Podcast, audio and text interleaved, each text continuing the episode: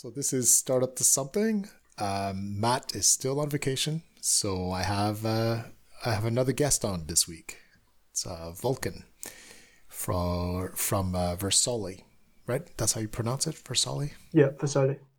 Uh, so yeah, tell us a bit about yourself, and then we'll uh, we'll just uh, talk about what we're working on and what we're struggling with. Sure, sounds great. Um, so yeah, uh, Volkan from UK, and I'm working on um, product yeah called Versoly, which is a website builder. Um, currently mainly for SaaS founders, as it's pretty technical, but slowly getting there, making it more no code friendly and de- designer friendly. Um, been working on it for three years. Default alive now, so making more money than I'm spending in my personal life. nice. Uh, yeah. Congrats.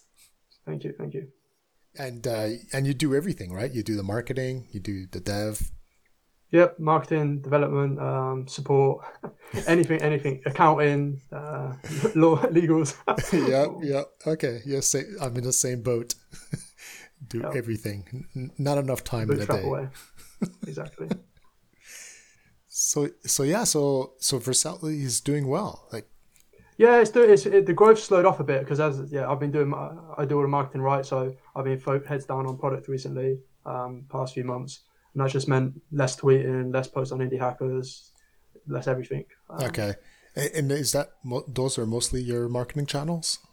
Well, you call them marketing channels, but yeah, I enjoy I enjoy them. So I am not sure marketing is meant to be enjoyable, but marketing yeah, so is I enjoy it. marketing is not a bad word. It's yeah, but most of the time it's like you're writing blog posts for like uh, Google or something, isn't it? Or doing ads to uh, trick people. That, that's how most of the time it's portrayed as indie hackers, but yeah. So when marketing is enjoyable, it doesn't feel like marketing. Okay. so yeah, so so what are you working on these days? Um, so mainly work working on like an open source project. So currently it's been in like alpha by main, mostly myself, and then I've shared it with some other people. But it's like so te- there's a framework called Tailwind, which I'm sure most people are familiar with.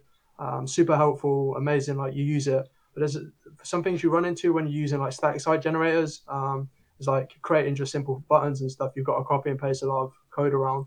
And stuff like Bootstrap solved this 10 years ago. right. And it was amazing for first time developers. It's just like you come in, copy this button from the, the website, paste it in, and it just works magically. And then they have all these grid systems, which designers understand. So uh, in Bootstrap, you have like 12 grids, uh, like 12 columns in a grid, and it just works magically. But in Tailwind, you don't really get that. Um, so I've just been trying to work on a framework which provides a lot of this stuff that developers have known for years um, into an actual solid framework. Okay. Are, are you like using the same class names as Bootstrap to make it really exactly? Yeah. So, so I've got button button primary. So before Versoly was actually built on uh, Bootstrap 4, right? So it's just like all of these like ingrained into my head, and a lot of the, our customers are still on Bootstrap. So now I'm figuring out how can I migrate them across and yeah, making it as simple as possible. So like uh, Bootstrap come with a lot of like other stuff like data toggles and stuff. So I'm trying right. to use a lot, reuse a lot of those. And then there's a few little updates where stuff like didn't make sense. Like maybe they were using it Bootstrap 3 and then upgraded to Bootstrap 4. So some stuff there has been changed. But in most of the cases, it's pretty much identical. So yeah, button primary. Everyone, any any Bootstrap developer knows what uh, button primary is. Awesome. Maybe yeah. I'll finally switch over to Tailwind. yeah, that, that's exactly. I, I I spoke to so many people, people who've even brought Tailwind UI um, but they're just are not willing to swap at the moment because they're so productive in say Bootstrap. And yeah, this this might be the final, yeah, the final way for them to swap over. That's awesome. So it's going to be open source. Exactly. Yeah. And it's figuring out. So one of the big issues is license, right? It's just like how much you want to give away. But I decided like, um, yeah, Tailwind's open source, Bootstrap's open source, and yeah, they've gave so much to me in my development career that I thought I'd just MIT license it as well, and then that way anyone can use it. And then it's just like there's less hangups. Like any company can use it because there's some licenses out there which are a bit more restrictive, and that means less people are just going to use it. Right. And it's mainly going to be a marketing channel for me. Um, there's other similar projects with like 10,000 stars and stuff like this. So it could potentially be a huge marketing channel for me. And anything that limits it is probably not the best. Yeah. I, yeah. Let's, let, that's so, that's like engineering as marketing, right? And, exactly. And you do that well. Like you have this whole website called SaaS Pages yeah, so um, that was, like, I think, one of the main things that Indie Hacker struggles with getting their first customers. It's like building up trust in the ecosystem, and yeah, launching the SaaS pages was the first thing that got me my customer. So I launched it on Product Hunt. It got a ton of upvotes, and then that's how we got our first customer for Versoly, which was really, yeah. So super, super successful for, for for us, and it drives thousands of visitors a month who are all highly targeted, and then they like, come back to us. Wow. I'm probably not doing enough on it. That's the thing. Like uh, as developers, like we launch projects and then we, yeah, we don't come back to them. It's something that I should probably go back to and keep improving. Well, I mean, does it really have a like a clientele that comes back to it? Yeah, so people are sharing on Trello, people are sharing in their things. So people are always updating their SaaS websites, right? So they might be like updating a features page or creating a new features page. They're like, okay, give us some examples, and then they go on there, share it with their things. But there's there's features which are just missing. Like imagine being able to create collections of your favorite features page or features blocks, and then sharing that with someone. Like that's super valuable, but it's something that just haven't got around to. So- Okay. and then that would bring people back more, right? And then it just yeah, Right. and that would be great work. But then that's yeah, but then it's yeah, it's like do you work on your main product or do you work on this other thing? Right. Exactly. And I mean, at that point, they've probably already converted to a Ver- Versoly customer. So what's Yeah, but then people are sharing it with other, people, right? So they might not be, um, and then sort of kind of make it more, kind of increase the virality of it. right? If they can share their collections. Yeah, people are not sharing on Twitter. So if I had collections, it'd be like, here are my top fifty, uh, top fifty favorite ways of doing SaaS. Uh, like yeah, improving your conversions for SaaS pages or something. That that yeah, that might help a bit. Yeah. I mean, I, I, I mean, just like yourself, like I'm, I'm doing everything, so I don't feel like I have enough time, but I definitely want to build something like that, like engineering as marketing, like, it compounds. So you have to kind of like yeah start now. I've actually launched version 2 of it a year ago or so um, and that did just as well on product. Hunt well not as well. So the first one got like 2000 upvotes and the second one got like a thousand plus. So if you can think of like a free product like they do really really well on um, product hunt and as a developer like we have huge advantages. We can build stuff which is for other people is just impossible. So yeah. Yeah, like the the idea I was coming up with was was like a free service, but that was completely built with with Webflow, Airtable, and Power Importer, and that each each part of it was clonable. So then anybody could take it and you know decide, hey, I I, I would love to build something like this myself, and they, they could just clone it all. Yeah, I think I think it, it does make a ton of sense, especially clonables, because I think like Webflow pushed them as well. So if you can make it like um, super attractive, then it could potentially get thousands of views just just posting at one time. Right. Yeah, but it's finding the time to do it. it's not easy. Exactly. The customer support is what's killing me these days. Yeah, so yeah, uh, customer support can be hard. Like so sometimes, like when we've had like uh, no coders come onto the platform, and yeah, they've asked a ton of questions. It's just they're about hundred times more require more support. Like sometimes developers might ask like the DNS settings, like this is taking a little long, and then but yeah, no coders will literally ask me like, how do I add padding to the bottom of this, even though there's like a setting that says padding. So, it's- yeah, it's tough. I know, seriously. So, so like, how many hours a day do you do support? It really depends, depending on how many new customers and the type of customers, but on average, less than thirty minutes. So it's super, super low effort. Oh, Um, okay. But those can those can those can come at any time, right? So it could be like at seven p.m. and someone's struggling a lot, and they want to launch their website tomorrow. So I feel like the urge that I've, I've got to help them a lot. Um, it's more it's more like I've got to be around a lot than it is um, I've got a lot of it to do. Okay, so you're constantly checking to see if there's any tickets. Yeah, so I've got the crisp app on my phone, so it pings me whenever there's customer support. 'Cause It's super important. For, it's super important for me to be around. I've got to be around twenty four seven, right? Because I'm hosting servers. These, these are my customers' websites have to be up twenty four seven, kind of thing. So you offer like chat support? Yeah, as I said, it's not bad, right? If it was super bad, then I'd remove it. Um, but it's yeah, it isn't much of a workload at the moment. Oh, I'm, I'm just I'm too scared. I'm too scared to put the chat widget there. Yeah, yeah. I can imagine for yours, it's just like there's a lot of technical stuff that you've got to get through, and th- there'd be a demand for you to be around to actually just yeah help me get get it set up. yeah, yeah, and a lot, a lot of it's just playing around with it as well. So, um, a lot of my customers are like SaaS founders and technical people, so they realize that you can go in and play around and delete stuff. I felt like the no code community want to get it right on step one, so right. they'll come in and th- th- they don't want to delete stuff. So, in my product, you've got like navbar, you can build like navbars and stuff. So if you make a mistake, you can delete it and restart, right? But these people don't want they they they, they, they it isn't in their mind that you can restart something. Um, I'm pretty sure it might be similar for your product as well. They don't want to test stuff Well, I think because they're probably trying to use it on their live site, so like they're very Mm-hmm. hesitant. It's like, but often I tell them just just clone it, right? Just clone your project, and then play with the clone. Like you can do whatever you want with the clone, and you're not gonna damage your existing site. exactly. Yeah, and that, getting that across is pretty important as well. Could be pretty important. But it's but it's funny that I have to give them this idea. They don't come up with it themselves.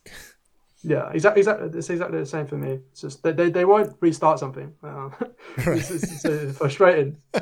this is such a simple thing. It's just like, oh, log it. It's the same with like uh, modems, right? Back in the day, it's just like turn it on and off. You call up, you call up the customer support, and the main thing is turn it on and off because it, it works for so many people. It's the same with mine. Sometimes it's just log in, log out, or refresh your browser, and it just magically works. Right. That, that's one of the customer support requests I do get, but it's 10 seconds. It's like log in and out, and then it just fixes everything. Okay. I'm always repeating myself. So I mean, that's my my problem. Like I need to f- to have a knowledge base or something simple that they can look up themselves. But uh, well, there, is, there is one way you could outsource it potentially. I know Derrick Reimer from uh, Savvy does this. He's, he's outsourced it to um, an actual agency who then assign you like a support rep kind of thing. Because um, in that way they, they do all the training and management and stuff, and then you just literally hand them off to the product and they write all the support docs for. I, I don't think they write external support docs, but they write like internal support docs for the actual support rep. Okay. So that might be something you can look into, and then that might be part time, right? So it might only be like five ten hours you're hiring this person, so it could be pretty affordable. Yeah, I mean, I would rather find someone that's already in the in the Webflow space, mm-hmm. uh, because I have other things also that I I could outsource to them. like, yeah. St- start with the support, and if it's a low support day, well then you know build this clonable for me. Yeah, it's just priorities, right? It's just like, are you going to be able to find that person? Um, right. Because I think finding that person is super difficult as well. Uh, but if you can, that's great. Uh, but yeah, Where, where's all your time being spent now, and is it being spent appro- appropriately? Right. Recently, I changed my pricing, so now I have three tiers, and on the top tier, I I put priority support. Oh boy! Right. I mean, all it means. I hope, I hope, I hope it's a thousand dollars or more. no, no, I made the mistake. It's only ninety nine dollars. but uh, sure enough, like it attracts people that want hand holding the whole time. Mm-hmm. So like you know because the the other tier is like forty nine a month. So I guess there's it's attracting these people that are there. Oh yeah, for an extra fifty, I'll, I'll pay to have the the priority support. But oh my god, these people are the ones that take up the most time. It's like it's all yeah, well, that's what, what, priority support, but some of my friends have recently moved more to enterprise, and they've they've, they've put their plans at nine nine uh, yeah thousand dollars, and it, it seems to be working okay. But then yeah, then it's a whole different kind of uh, ball game, and then and I think it's more like you got to talk with uh, stakeholders and stuff. You got to talk to three four people, and it's not something you just throw on a credit card. So. No, no, exactly. Like no, I don't think I'm ready for enterprise sales. Like this. Like I think I don't. Well, I mean, maybe I'm wrong, but I don't think there are that many Webflow designers that are at the enterprise level. But that, but that, you don't need many, do you? You only need a, a, few a few of them, and then it's, it depends on what sort of business. Like I, I have no plans to go to enterprise, but yeah, some of my friends just seem to think uh, it's the holy grail. So they literally, yeah, they, they get a thousand dollar client, and then they may have got some like nineteen dollar clients who are uh, customers who are stressful. So it's just like, oh, this is so much better. Um, but right. what type of business you're trying to run? But I remember some people, yeah, like um, Webflow have like customers like Dell using it, so they, they probably have some big customers who might be using Airtable as well, and they want to somehow upload fifty thousand uh, items into like ten thousand yeah items or something. So right. there might be some sort of use case, but yeah, for the ninety nine dollars, I couldn't do priority support. It's just like my support, like I, yeah, I have the chat widget, but it's like there's, there's low expectations. It's like I might answer, but might, it may take me a day or two, kind of thing, if it's not important. Okay. And that that doesn't uh, that doesn't cause problems. Like people you know, if they expect real time feedback on the chat widget and it takes days for to receive an answer by email, they're not like frustrated by then or not that I've seen. There are there are a few customers, but I think they'd be frustrated in email as well. Uh, so okay. I've had emailed people before, and uh, yeah, people people are gonna the people who are gonna get frustrated are gonna get frustrated anyway. I found so yeah. And the chat widget's been really good. Sometimes it's like you can send they can easily send images and stuff, so they're more likely to um, send a bit more detailed reports and stuff. Yeah. I, mean, I, I feel guilty when it takes me like 12 hours to answer an email. And, but then everyone always responds like, wow, thanks for responding so quickly. And I'm like, really? 12 hours is quick? Yeah. well, yeah. So most of the customer, uh, like products on customers of take ages. And then once I, once I do get a response, it's a terrible response. So yeah. I think, yeah, we have a huge advantage when we're given customer support because a we can go into their account and look at stuff we, and we want to get over and done with it as soon as possible so we, we say Here, here's the three steps and maybe try this one as well um, but then in other places it's like "What's your name?" I'm like, "You know my name. I, I, I, you know exactly who I am. So just yeah, let's get let's get straight to it." But they. I sometimes wish I had a plugin that would add add pleasantries like around my message. Yeah, I, I I'm a little too direct. yeah, exactly. Like Me sometimes too. I, forget to I forget to say hi and stuff like, but soon as it help, it, it does help. Uh, so it's just like hey, and then yeah, and then get hopping into it. yeah, exactly. But I I'm mean, just so direct. I just want to answer the question. I just want to solve their problem and move on to the next customer, right? yeah. But uh, yeah, sometimes you need like a pleasantry sandwich. Let's start with a Yeah, especially especially for existing customers, I found as well. It's just like, hey, how you doing and stuff. Because yeah, you have like some rapport with them, so it is helpful to do that. But you've got, I've got another ten support requests or something. So but I wish you know there was a GTP3 service that just inserts that stuff. yeah, pleasantry, pleasantry. The AI. yeah, exactly. That's my next SaaS. so you do mostly, yeah, like writing, writing blog posts, writing in indie hackers, uh, really active on Twitter.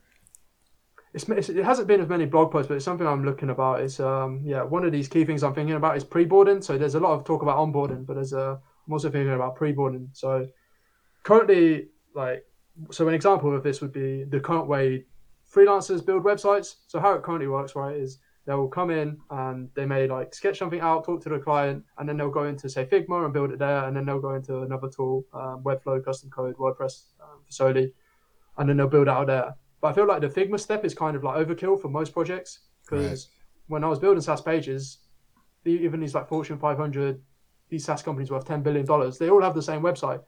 And there's a little bit of magic that designers can do, which is super valuable, is where they come in and like polish it up and add like uh, illustrations and stuff.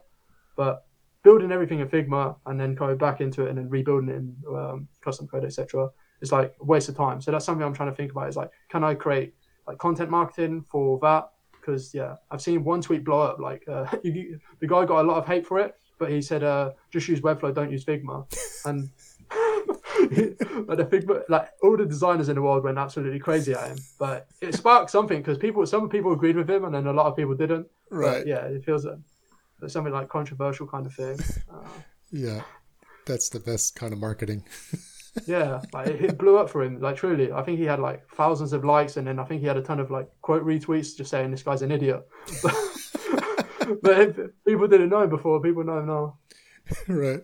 I mean, yeah, I don't understand like why why design something in Figma first if you, if then you're Yeah. going to use a tool like Webflow where you're going to redesign it again. Like, Well, ta that's what the Tailwind actually uh, invested a ton of time into a Figma uh, like UI kit kind of thing. But then they stopped. They stopped. I think it's on version two now, and they're on version three. But they just realized like it's a huge waste of time maintaining it, right. and it's just faster to go into the code and edit it there, um, kind of thing. And there are use cases like, let's say you're designing like a unique header and you want to move stuff around, which is difficult in HTML, and that that, that, that makes sense. But if you're creating like um like a testimonials with free uh free set free little cards or something, it's like, should you really be using like Figma to go and do that, or should you just use like a block uh, to do that? yeah, which exactly. is pre-built for you. Yeah, and but no one's talking about it. No one's really saying anything. Like the freelancers can't say anything, and the clients don't know about it. So this is like, can you educate the market on it? And then yeah, that's why I think it's pre-boarding, and it's one of the features we have, which is pretty strong. Is like we have like hundreds of blocks, which so for just testimonials, we have ten plus blocks, which cover every use case possible. Wow. So just come in here, use this, and then you're good to go. Like ideally, the client would come in, build the website in Versoly, and then the designer would come in and just change the illustrations, make stuff pop out, add animations and stuff, and then the, the website would look world class, and the budget it would like I've heard like SaaS websites costing low five figures kind of thing, and then you could do that for like thousands potentially and save like five x, and then designers are happy because who who, who loves going into Figma and rebuilding the same thing over and over again? I don't think anyone is. Same for developers as well, building the same thing. It's just boring. yeah, Like and then having to rebuild it with HTML. Like, exactly. And then there being discrepancies as well. Like uh, the client signs off on um, like this pixel perfect design. You get you get into uh, like any tool, and you just can't replicate it. And then now you've got to go back to the client and say, "Oh, sorry, we can't do this." right. Exactly. headaches everywhere. Yeah, I've had that problem. Like where I used to, when I had a job. Like, yeah, there were so many departments, right? Like that department was doing all the graphic design, and then you had a department that would take that design and- like slice it and convert it into HTML and CSS. Exactly. There's tools around us all for like slicing and stuff. And there's what there's a one tool that takes a picture of the Figma and takes a picture of the actual HTML and lines it up and makes sure it's all correct. So this Wow. this whole SaaS industry is built on top of this. I know, but seriously, that, I mean, that might be fine for like a big corporation that doesn't care about wasting time and taking forever. But for like an indie yeah, hacker, every other every other business, and it's faster as well. So I've spoke to so many founders who have like built websites, and it's took them six months to go from zero from a like yeah zero to actual build, just to build like a basic like marketing site. It's just yeah, it's Crazy. just insane because yeah, there's so much back and forth with the freelancer, and then costs increase, and then the freelancer gets annoyed, and people drop out. And these are smart guys as well. These are people who can code, and it's just not like random clients who don't who don't understand HTML. These are Right. you know, developers, and it still can get messed up. I have to confess, like when when I first launched Power Importer, I had the marketing site was built with a static site generator, but it was mm-hmm. all deployed with the same Ruby on Rails app. And then I was like, well, I really need to separate the marketing site from the app, and I I really considered Versoly, like because because you know I wanted a blog, I wanted a knowledge base, I wanted a FAQ, like you guys have all these components, right? Th- th- that's what I mean. I've, I've built it as I've went along, so everything I've needed. It started off as like a one-page builder, so just to get, get the landing page ready, and then yeah, then it's like okay, now we need multiple pages. Like it's probably better to put the pricing page on, um, yeah, just on a separate page, and then put an FAQ under it because it the the homepage was getting long, and then yeah, now we need a blog, and then yeah, rebuilt that. Yeah, exactly. And it's, it's actually something I think uh, a lot of indie hackers get stuck on. It's just like they're not willing to ship something unless it's perfect. Like I've rebuilt the blog in it, blog in CMS probably two, three, four times now. So I started off with something super like um, for that exact use case, and then slowly moved out as such and got made it like more flexible. And then yeah, just taking the lessons I've learned from the previous iterations. But I would I, I would have never got there if I wanted something perfect. Yeah, no, it, I mean, I, I would really have used it, except I felt like I had to Yeah, you- dog food my own thing, right? I had to, Yeah, to use it makes sense. Yeah. Well, I'm well, I'm using like uh, the Versoly UI inside of my product just to use it. Yeah, like certain parts of it, like even where it kind of doesn't make sense, kind of thing. And like I've used the CMS for stuff. That, yeah, like I'd probably use something else, but to get experience with the products you're using is super valuable. So I've heard like the Notion guys using like Notion for as an Excel kind of thing and just pushing it to its limits. So that's what I'm kind of trying to do, just try pushing everything to its limits, kind of thing. Okay, no, I was just imagining like Versoly was like running on Versoly, like Yeah, no, not not not that complex. But, yeah. okay, okay, you're, you're yeah, you were just talking about the Tailwind bootstrap. Yeah, exactly. There's actually there's actually a no code builder called uh, Builder, which is uh, apparently you can do that. Apparently they're building Builder with Builder. Um, really? I haven't actually seen many projects using it. Like there's a lot of like people talking about it, but no one's actually building on top of it. So I'm, yeah, it's always Yeah, there, there is one company who's saying they can do that. so it doesn't exist. I had a, another no code tool I was trying to build called MemberRow. Yeah, So basically, it allows you to to use Airtable as your backend and to add it to any website. But Mm-hmm. but then I was trying I was trying to find a way to use MemberRow for MemberRow. So when you sign up on MemberRow, like you're actually using MemberRow as the authentication. yeah, yeah. But then it was like I was stuck in a rabbit hole. like oh my god, how do I do this? Yeah, that's a little confusing. I do actually do that. So we have a forms endpoints, right? So I've actually I just use uh, the Versoly form endpoints instead of creating like a custom database table and saving stuff in there or using a third party thing. Like I just use the Versoly endpoint and just send it straight to there, and then I get all of my like I can just quickly create forms. So instead of using something like Hotjar or something, I just send it to there, and it works nicely. And then that's that. That's yeah. Then it's got integrations as well to like my email. So it's just like if someone sends a feature request, it, I don't have to like custom code anything. It's just like let me click a few buttons here and it just works. Nice. Power of dog food. yeah, seriously. so so what's next for Versoly? Yeah, so mainly the, the thing I'm struggling with is uh, word of mouth. So a lot of my customers, like, yeah, they sign up, they pay, they're super happy, they tell me they're happy in the, the customer support, but then they go don't go to Twitter to share. So what, what, one thing like people will say to me is like maybe you should have it in emails and stuff, but I don't think I've ever read an email and said, you know what, I'm gonna go onto Twitter now, and because they've told me in an email to go share it on Twitter. It's normally like I'm using something and I love the product so much that I want to go, I have to go out and share it. Like I can't just keep it to myself, kind of thing. And that's what I'm trying to build now. It's just like how can I a either swap like my customer type to bring these people who are more willing to share, or can I get my current customers to share? So there are people who are sharing like this Versoly UI. That's one of the ideas that people are willing to share for free. So Right. like, okay, and SaaS pages. Can, can I build something that people are willing to share? Okay. Um, so yeah, that, that's what I'm working on mainly. Yeah. I mean, I, I've actually had success with uh, with asking people by email to do it. Oh really? Yeah. maybe, maybe, maybe, maybe, maybe it's just me then. Maybe I need. But Well, is, is it automated or is it like once they've signed up kind of thing? Because that's what I'm trying to figure out. Like if it's an automated sequence of the site, yeah, or is it?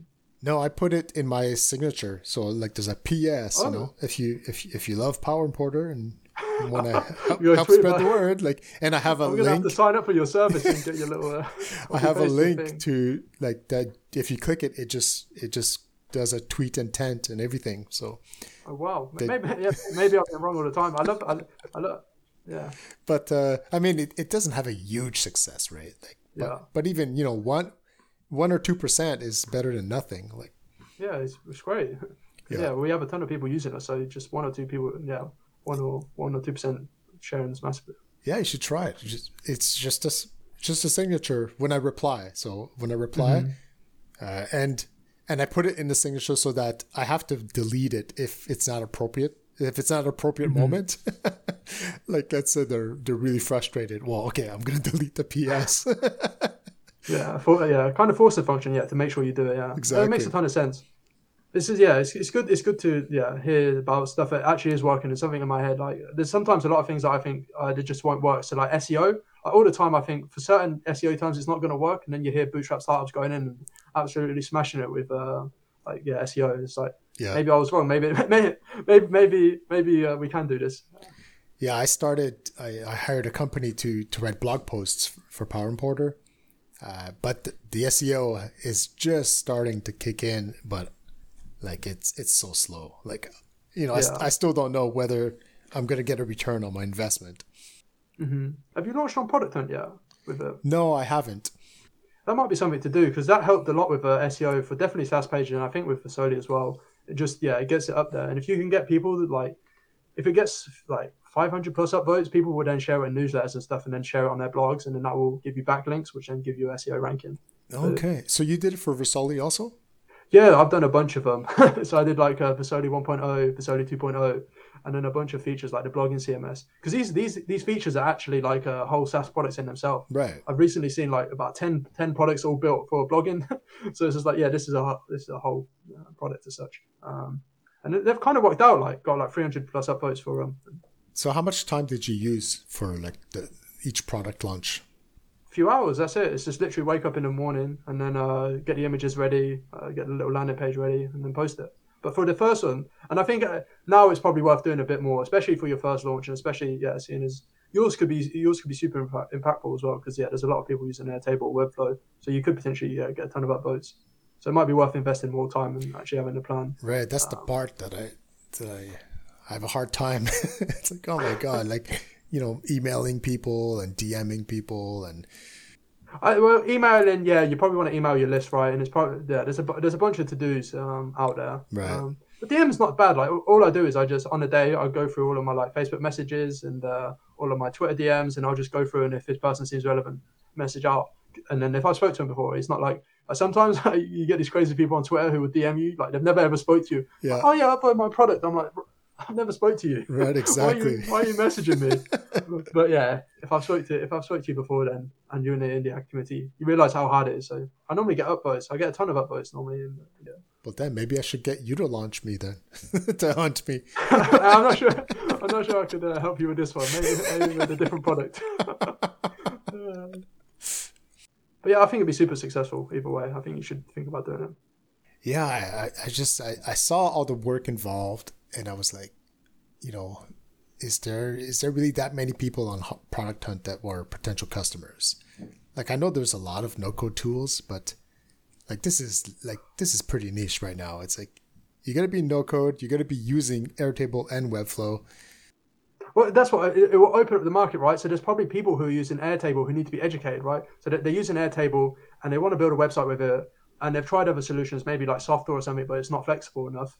And then and maybe they don't even know that they could connect it to Web Webflow easily. So Right. now it's just like build use your use your Airtable. Maybe instead of saying connect Webflow to Airtable, it may be like use your Airtable to create websites with Webflow, and then that would, then it sparks ideas in people. and there's Okay. probably like hundreds of thousands of Webflow users on um, Product Hunt, and then that just sparks all all kinds of ideas. Oh, Airtable users on in there as well. Yeah, no, no, you're right. You're right. I, I just need to bite the bullet and do it.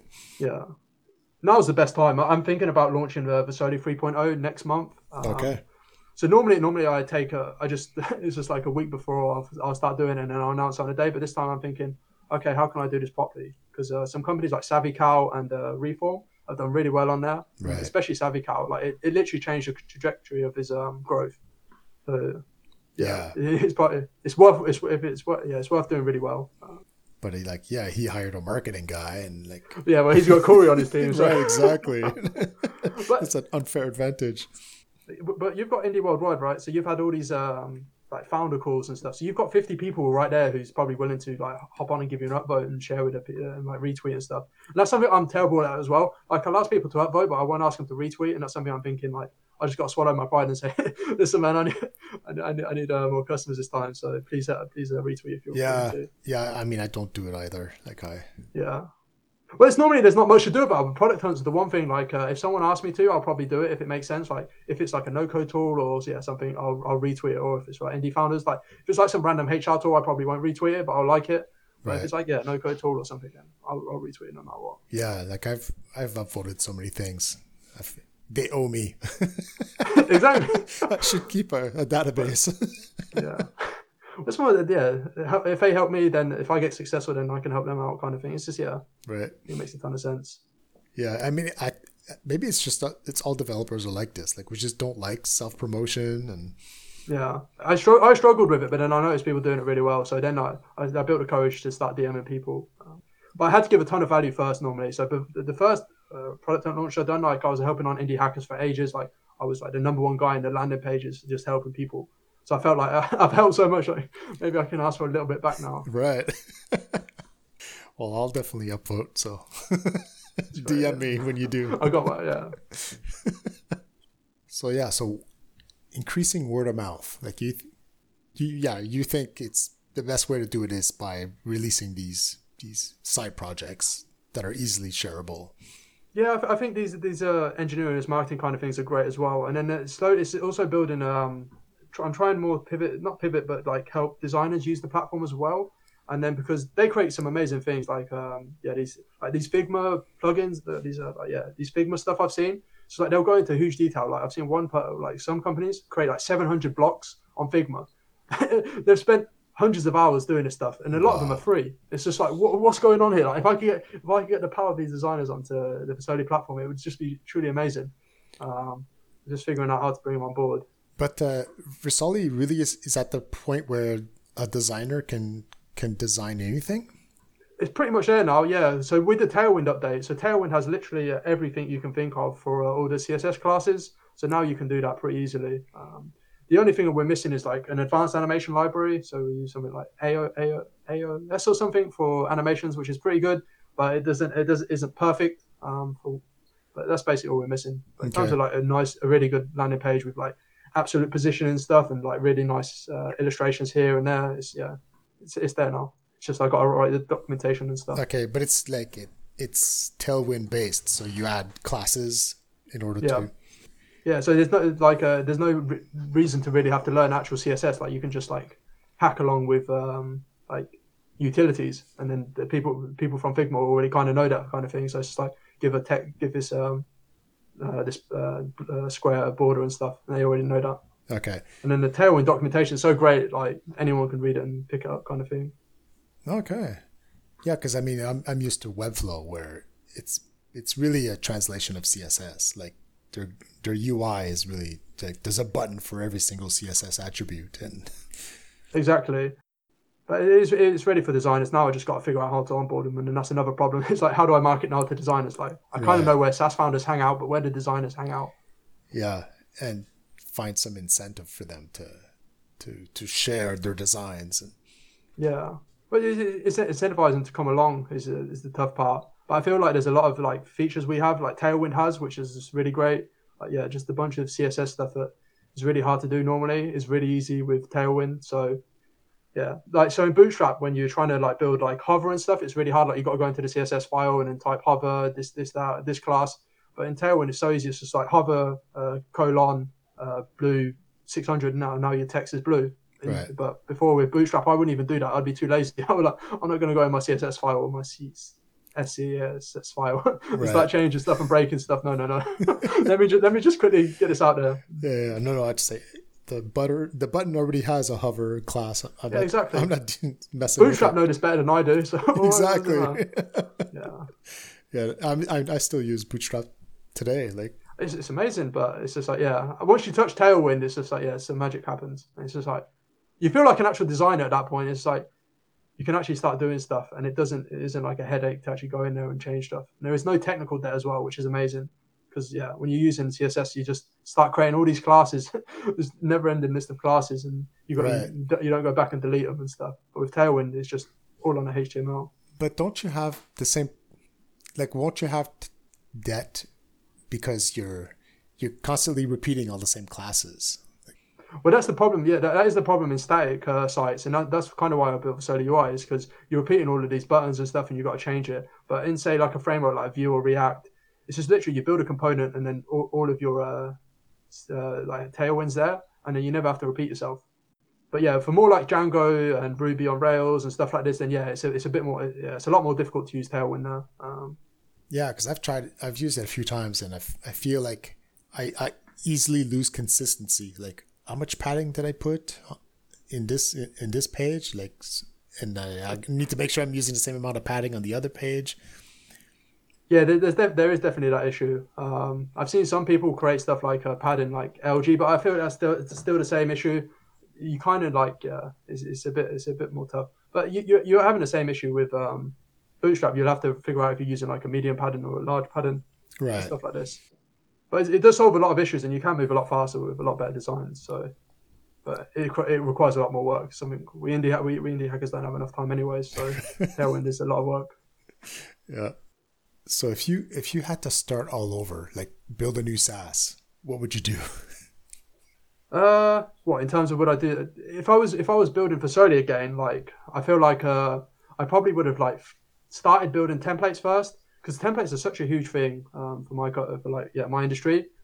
I feel like yeah, if I started with templates and I built a huge library like 100 or 150 templates, selling them on like Theme Forest or something, and then from there pivoted out because then I would have had like uh, Rob Walling's like stair step approach kind of thing, like start off with like a simple product and then work your way up, like maybe start off like doing some freelance work around templates or like building websites for people, and then next stage is maybe building these templates and selling them on Theme Forest, and then maybe like a W uh, like a WordPress plugin for like a page builder, and then from there go into the next stage of building your own website builder. Um, that's what I recommend for other indie hackers as well. It's just like start freelancing, find a real problem, and make sure it's like a real problem because I see so many people trying to like not build like just build solutions Right. Yeah. and then Scratch solve own real itch. problems.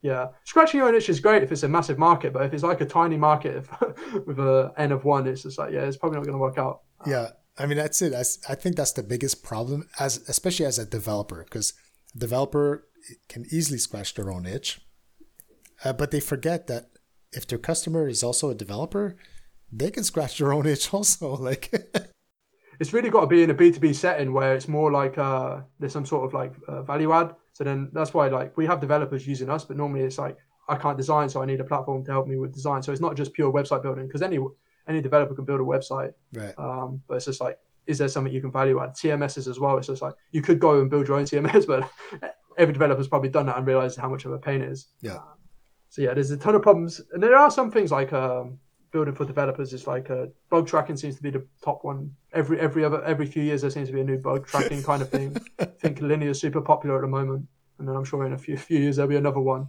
right, exactly.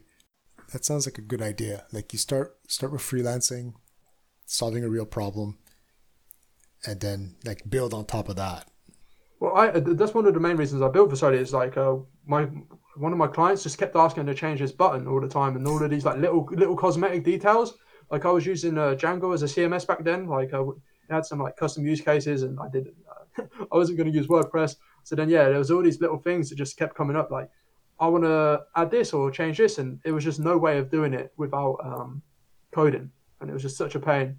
Um, web, I, I didn't really know about Webflow, and I don't. It wouldn't have handled the use cases as well. Like there was some advanced, um, like how to put it, like parent parents stuff going on, and yeah, but it's just a huge headache. So slowly trying to figure out how can I make sure that no freelancer has to go through the pain I went through. it's a huge pain as well. so I think freelancers will pay a lot of money to get rid of this problem of right. being like sent an email on Monday morning, like Monday morning, six months after finishing a project to change a button. It's like, there's no. So what what other mistakes do you think indie hackers do? Similar to the freelancing one, I think a lot of indie hackers will try to uh, do. Um, like they might be working a job and then they like um, they, they quit to do freelancing and well they quit to do a SaaS right and then they're freelancing on the side and then that's just so difficult um, to do because like you're earning money from freelancing and your freelancing rate's super high so you're like every time you you're working on your SaaS you're like I could be doing freelancing work and money's getting a little tight and stuff like this and it's just yeah such a big problem that I've, i see so many indie hackers go through. It's just it's really hard to um, work on two things at once, uh, especially when it's freelance and you've got clients breathing down your neck. There's no way you're going to be able to focus on your SaaS. And that's like, like focus is key, and just daily up improvements to your product is yeah super valuable. Customers notice it, um, you notice it, it builds momentum, and then without doing that, it's just yeah. But so many people try to do it, right? And then I've seen yeah I think I've been on Indie Hackers probably over three years now, and it's just one of the biggest mistakes I see happen over and over again. And it's really tough because it's just like, are you gonna are you gonna tell people to yeah stop building stop building their SaaS because they're freelancing? it's like no one wants to hear that. So right, exactly. I rarely I rarely I rarely, tell people, but it's, it's something going on in the back of my mind. Especially when I see people come back from like three months of being off, and now they're back to back to it, and then I'll know in another month or two they'll be off, and it's just like if you just spend all of this time, two three years saving up and then you, you could just work work full time on your SaaS. And then especially with stuff like MicroAcquire, if you work really well on your freelance, get a really get a really nice freelance business going, save up a ton of money, you can build like um that's another thing like I might do as well. Like just buy a SaaS from from day one. If you buy a SaaS doing a few like hundred in MMR with say a technical founder who's exactly like you, who's burnt out now and they found an amazing problem, but they they're too bit their schedule's messed up or they've had the issue in the family or something, you can buy it at a great price and now you've got a, a validated market validated product. You come in and just get started. But then it's mostly a marketing job, no? Well, yeah, kind of, but they've already they've already skipped two three years of work, right? So to do that as a freelancer, you're probably going to spend two three years to get to that point, anyways. You might as well work two three years and then live a good life while doing it. If you're if you're, if you're doing a freelance rate, 150 an hour, you're living a really good life, saving a ton of money, no right. stress. You and then you be. come into it, you, you, yeah, well, you should be. And then you come into it and you buy a SaaS, which is already going all right. And then it's just okay. Let me come in, improve some of the features. Let's get it back up to scratch, update the marketing website, and then off to the races, kind of thing. Yeah, no, I totally agree. Like you're you're saving so much time, but and stress. I think stress is the biggest one. Like the amount of stress you get from trying to bootstrap a, a, a SaaS startup is extremely high, and then trying to bootstrap and freelance at the same time while looking for say like during like slow periods, you're trying to look for freelance work while your SaaS is going slow as well. Like the ups and downs of must be crazy. Like yeah, right you know, like what's your unfair advantage? Like for me, it's it's being a developer. Like so to to buy a SaaS that already exists and do the marketing, like. But you're not doing the marketing right. You you built you you you're not buying you're buying the um the validation of the product kind of thing. So they've already built it. They've they've got it in the market. They've probably got SEO backlinks and stuff already done. So you're not really buying you're, you're buying the product which is the guy's burnt out. Like he might not be he won't be shipping as much or yeah they won't be shipping as much as they should be. So you come in there, you re- revitalize the product. You might rebuild the whole product, um, and then you email the list because I had this one product that I just left on the back burner, and it just kept collecting emails from uh, Google. And then it's just like, but they'd sign up and they'd realize, oh, this product's old, like I'm not going to use it. But they had this problem, and they, they, they were so willing to go and probably like get to page two of Google but there, this problem existed. If a guy has, if the company has MMR, there's a problem there. Like you could, in theory, go back and build it and just clone the product, but then you don't have the two years of SEO kind of thing. So you, you you're you're, built, you're buying like the actual assets kind of thing instead of just the actual code. Right. Kind of, yeah. No, and there is something to about the code base. Like I mean that. Yeah. Well, you brought all the lessons. So you you brought all the lessons and the exactly yeah. Like there's some stuff on Versoly which is like it took me ages to figure out if I was to sell it people that save themselves years of work.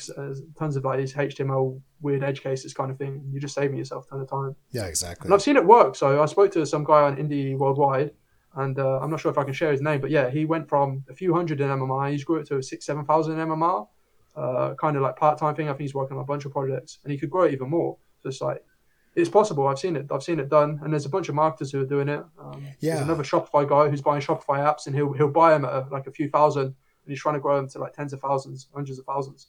But that's it. But though, but they're yeah, that's a marketing guy. Like I, Yeah. when I look at the listings like on on MicroAcquire, I think I think you've got to find the right one as well. It's like you've got to find a guy who's burnt out. Uh, you've got to find them niche ones. Right. Maybe it's too technical for a marketer to come in and act, maybe it does need a whole new re-product. Maybe it's like three, four years old, but it's still getting customers in the door. And then it's like, okay, let me rebuild this whole product. oh, But okay, the no, market's validated. oh, that's that's a good point though. Like maybe a marketer can't buy it because the tech, the, you know, the customer support is too technical, and Yeah. so then you can do the technical support and I guess learn the marketing. but me, for me, marketing is not my unfair advantage. Yeah, but a lot of these products, like I've seen products grow really fast without too much marketing. If if, if, if, if there's a real problem underlying it, like for me, like I haven't done much marketing. Like sure, I've done product hunt and stuff, but that's like a one-time kind of thing. Um, and then I've got SaaS pages, which kind of brings in leads, but it's like it's not. I'm I'm not continuously marketing. I'm do, like my marketing assets, like you know, how to put it. Like, I've noticed some people like they've hired like full-time marketers or people writing content, and I'm doing better than them just because I understand the market and I can build stuff that they can't. So it's like there's a, there's a lot more advantages as a developer than people make out, but no one really talks about it, so we we never implement them. Yeah, but if someone is selling their business, then most likely it's not growing all by itself, right? well, yeah, it's most likely flatlined, or there might be a bit of churn, but that might be because there's bugs in the pro- pro- product, right? Uh, Okay. there, there might be a ton of issues that are going on. Uh, maybe maybe like an API change and it's completely broke like half the product. Some customers are still getting value, um, but there's still huge demand now. Of course, of course, that's one way of doing it. Other way is what I did basically is I saved up a little bit of money um, and then lived really cheaply and then just built my SaaS from scratch. But that, that's, that's super stressful and you don't, you don't know if you're going to make it. Right. Yeah, it could easily fail. Yeah, I mean that's what I did also. Like I I tried to build stuff on the side and I had two young kids at the time and I just didn't have the energy, didn't have the time. Uh, in the end I had to just go cold turkey, quit quit the job and Yeah, that's even more crazy. Yeah, that, that's even more crazy way having kids as well, like freelancing, having kids, or and then, and then yeah, trying to juggle a SaaS on the side. Right, like, exactly. What's more important, like the kid crying and the getting the money in the bank? Like, yeah, it's good. It's impossible. I, yeah, yeah, some people do it, but I I could not do it. but there is one thing. I, one thing I have also seen work is like where you work on, say, like an open source project. So you, you build this open source. There's no expectations for you to do like a ton of work in the start, and then if it does happen to get popular, then you can like start doing freelance work around it, up, up, like charge more and stuff, and then slowly build like a productized service kind of thing, and then finally build a SaaS on top of it, like a platform. Um, so one company called TypeSense is doing that, and they're they're doing a really good job. So they've got like types. It's like um, Elasticsearch competitor. So they're like ten times more affordable than Elasticsearch. Works really fast, um, and the founders are great, great uh, people. They help you out with everything. Okay. And now they've built TypeSense Cloud, so they're charging a ton for enterprise enterprise clients. So most developers use it for free with the um, open source, but then for enterprise clients who just who don't care and got too much money, they'll just throw 2,000, 3,000 a month at them and just say get to work. Right. And they say sure, sure, let me set this up on AWS for you and charge them a huge fee. Yeah, I, I'm amazed it works, but I, I mean, I've even seen some of these open source businesses like get VC funding. Like, Yeah. Well, that's the playbook now, but I think that that's that, that can be an issue. So it's like they, they force you then to like build too fast, and maybe you're building like what the market doesn't want, or maybe yeah, you're building you're building something just because you think it's cool instead of actually what the market want. Um, I think we were talking before about Supabase, and that's the one thing that Supabase do really well is they'll use open source projects that already exist, and then they're just like buy out the founder. So there was um, what's it called, uh, Post Postgres or something, Postgres. It's basically like a REST API around Postgres, and this project's like super popular. Well, it was kind of super popular. It had like a few thousand uh, stars, and people loved it, but it like it wasn't getting the love it needed. So Supabase came in and then just like built around it, built it like an amazing like Firebase Firebase alternative. Brought out the founder, so he just works now fully on the open source project. Um, wow. and then they're just full time marketing and then building around it. And that, that seems to be working really nicely. And they just keep buying, and they keep doing this. They they just literally find any open source project to do with Postgres, buy it, bring the founder in, and then start marketing the hell out of it. And it seems to be working really well. That's one way. That's one way as well. and Supabase is VC funded, I think, eh? Yeah, yeah. So they got they went to YC and now they're raising tons of money. Right, exactly. And, and they always knew that their the monetization was going to be cloud, like they were going to host it. but there's a huge demand for Postgres and stuff. There's other companies like Docker and Mongo who have, I think Mongo are all right, but I think Docker has struggled a lot in the past because their product's good, but it's just like, they they how to put it? Yeah, they've just struggled to monetize it because people are more willing to use like the open source, and there isn't like a clear path to say a Docker website hosting kind of thing. There's, yeah, there's, Right. there's not a clear line. Yeah, like I, uh, I don't know if you've heard of PostHog. It's, Yeah. it's like a hot Hotjar alternative that's open source, and it's the same playbook. Like it, you can self-host it. It's open source, but um, but through the different versions that I've installed, it gets harder and harder to self-host it, and more and more Yeah, I, expensive. I saw I saw it from day one. I loved it. I thought this is amazing because they were using Postgres, and it was just literally Postgres on with a like a React front end or something. yeah, It was just amazing. And now I looked into it, and they've got like uh, what's it called? ClickHouse. Yeah, click, they've got ClickHouse, Kafka, something going on. Yeah, exactly. crazy. and you look you look at the self-hosting page and it says oh yeah it's going to cost you $80 to like to host it on two different uh, vps's and Yeah. Th- th- that's not even how it's meant like ideally you'd be like using RDS or something and uh, all of this and with ClickHouse you meant to have like three three databases up at once. It's just like, oh no. Because before it's literally you could have spun up in like an RDS and then uh, slapped on the React front end, you'd be pretty much good to go. right But yeah, now it's, it's got overcomplicated. But that's what happens when you go to enterprise. They went straight to enterprise, I think, and then these people had huge demands because they say like Postgres only scales up to millions of uh, requests per uh, per month or something, and then that's why they had to use ClickHouse. But that's fine for ninety nine percent of companies. But right the enterprise with billions, it's not. yeah but otherwise uh, i mean i guess tailwind is an example of an open source project that now is a business Yeah. There's there's other ones as well. There's VC one that backed like um, Remix, I think took some money. Um, I think even some like Node.js build tools. Deno Deno Deno raised some money, but now they're building their cloud tool. Uh, okay So yeah, there seems to be money in building open source as well. You- Yeah. As I said, you can you can start off building it and see if there's any demand, and there isn't like you don't have customer support. No one's going to kill you if your, your servers are down, kind of thing. right no that's true but uh, you know it's a lot of work and you have if you don't know how you're going to monetize it and you don't know if you will yeah, that's true. I'm sure you could. Uh, maybe there's a checklist, like an open source uh, bootstrap uh, checklist kind of thing. That okay, it has to do this, this, this, and it has to be like businesses have to appreciate it. It can't be like some uh, product, yeah, like open source and productivity tool or something. Uh, I'm not sure that's going to work, but yeah. I mean, that's why I understand the cloud one. It's like it's simple. You you make something that's self-hostable, so people can play around with it and and talk about it with their friends, and so get a lot of word of mouth. But in the end, it's a lot simpler to just pay them to host it. yeah, when they- they, they have all the best practices and stuff, and less stress, less stress for you. Exactly. You don't have to deal with backups or or reliability or anything. Yeah, but there's, there's a few JS frameworks which have tried to do this. Uh, like they've, they've tried to create a JS framework and then build hosting around it, but it, it seems that a lot of them seem to struggle. Right. Um, Vercel kind of like I think were hosting platform first and then built Next.js, and that's doing super well. But it's like if you try to go framework first, you might like rush and not actually get where you need to go, kind of thing. Well, I can't wait to see uh it's Versoly UI. Like you might might me, make a convert out of me from Bootstrap to Tailwind. But that's the hope. I'm hoping to convert lot, lots more people. And that's another blog post I'm thinking about writing is basically um, how to grow the pie of tail, Tailwind kind of thing because designers should be using it, but they're not. Um, developers sh- should be using it more, but they're not. And then yeah, it's just like it should be being used a lot more, but because it's not VC backed, Tailwind are kind of like going slow, and it should be it, should be foot to the pedal kind of thing.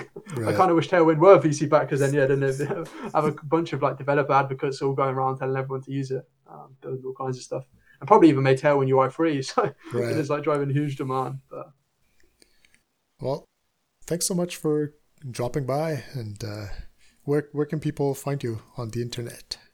yeah, it was great chatting. Chatting. People can find me. Um, I think Versoly's probably well, my both of them, like my name's hard to spell and the company's kind of hard as well. So, but if you just type in like uh, Versoly V E R S O L Y into Twitter, you'll find uh, you'll find it out or dot com, and then yeah, Volkan DK as well.